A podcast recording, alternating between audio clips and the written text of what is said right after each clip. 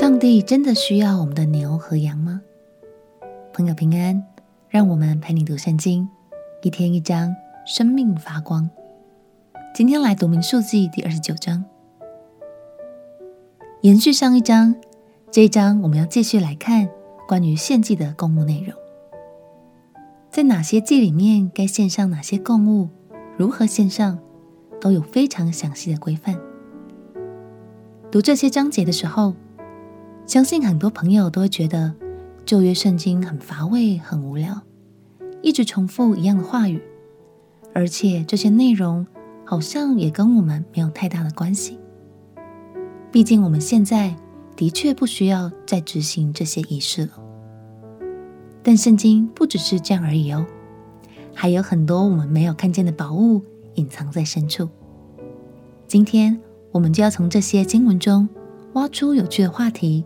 来跟大家一起分享，让我们一起来读《民数记》第二十九章。《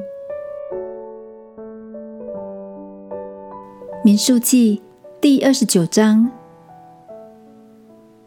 七月初一日，你们当有盛会，什么劳碌的工都不可做，是你们当守为吹角的日子。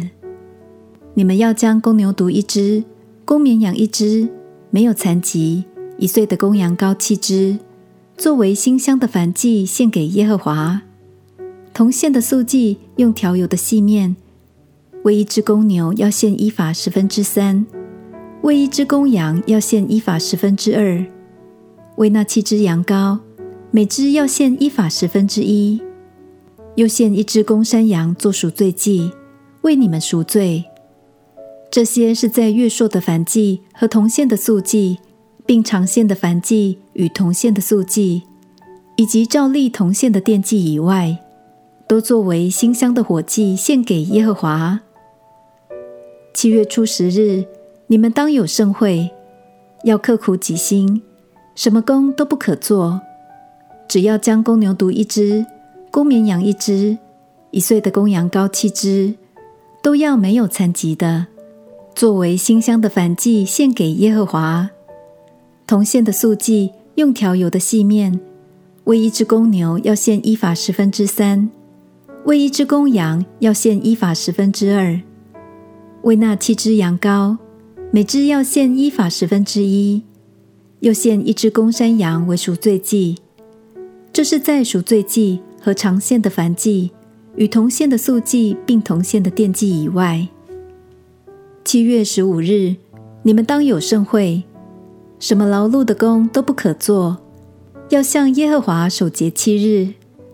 又要将公牛犊十三只，公绵羊两只，一岁的公羊羔十四只，都要没有残疾的，用火献给耶和华为馨香的燔祭。同献的素祭用调油的细面，为那十三只公牛，每只要献依法十分之三；为那两只公羊。每只要献依法十分之二，为那十四只羊羔，每只要献依法十分之一，并献一只公山羊为赎罪祭。这是在长献的燔祭和同献的素祭，并同献的奠祭以外。第二日要献公牛犊十二只，公绵羊两只，没有残疾，一岁的公羊羔十四只，并为公牛、公羊和羊羔。按数照例献同献的素祭和同献的奠祭，又要献一只公山羊为赎罪祭。这是在长线的燔祭和同献的素祭，并同献的奠祭以外。第三日要献公牛十一只，公羊两只，没有残疾，一岁的公羊羔十四只，并为公牛、公羊和羊羔按数照例。献同献的素祭和同献的奠祭，又要献一只公山羊为赎罪祭。这是在长线的燔祭和同线的素祭，并同线的奠祭以外。第四日要献公牛十只，公羊两只，没有残疾，一岁的公羊羔十四只，并为公牛、公羊和羊羔按数照例献同献的素祭和同献的奠祭。又要献一只公山羊为赎罪祭，这是在长献的燔祭和同献的素祭，并同献的奠祭以外。第五日要献公牛九只，公羊两只，没有残疾，一岁的公羊羔十四只，并为公牛、公羊和羊羔按数照例献同献的素祭和同献的奠祭，又要献一只公山羊为赎罪祭。这是在长线的繁祭和同线的素祭，并同线的奠祭以外。第六日要献公牛八只，公羊两只，没有残疾，一岁的公羊羔十四只，并为公牛、公羊和羊羔按数照例献同线的素祭和同线的奠祭，又要献一只公山羊为赎罪祭。这是在长线的繁祭和同线的素祭。并同献的奠祭以外，第七日要献公牛七只，公羊两只，没有残疾，一岁的公羊羔十四只，并为公牛、公羊和羊羔按数照例献同献的素祭和同献的奠祭，又要献一只公山羊为赎罪祭。这是在长献的燔祭和同献的素祭，并同献的奠祭以外。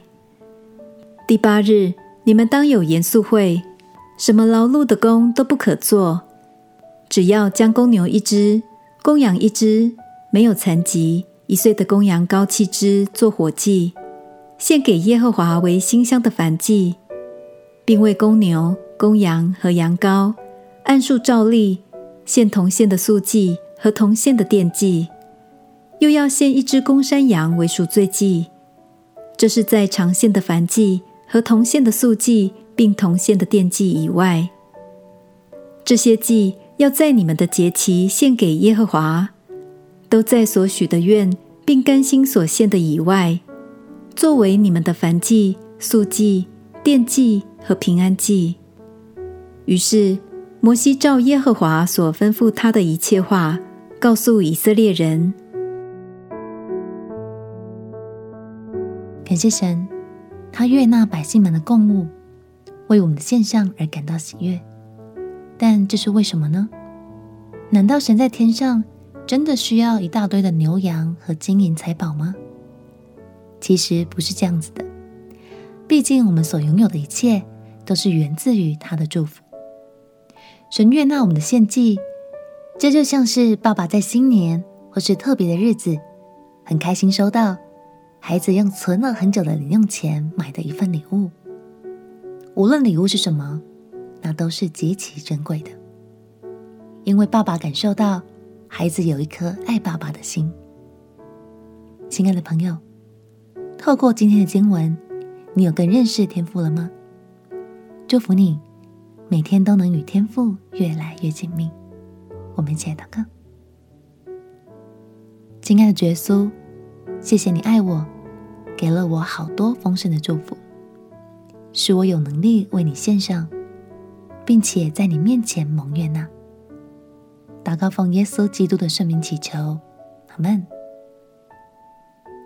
不管你献上的是大或小、多或少，只要是真心献上的，天父都喜欢。陪你读圣经，我们明天见。耶稣爱你，我也爱你。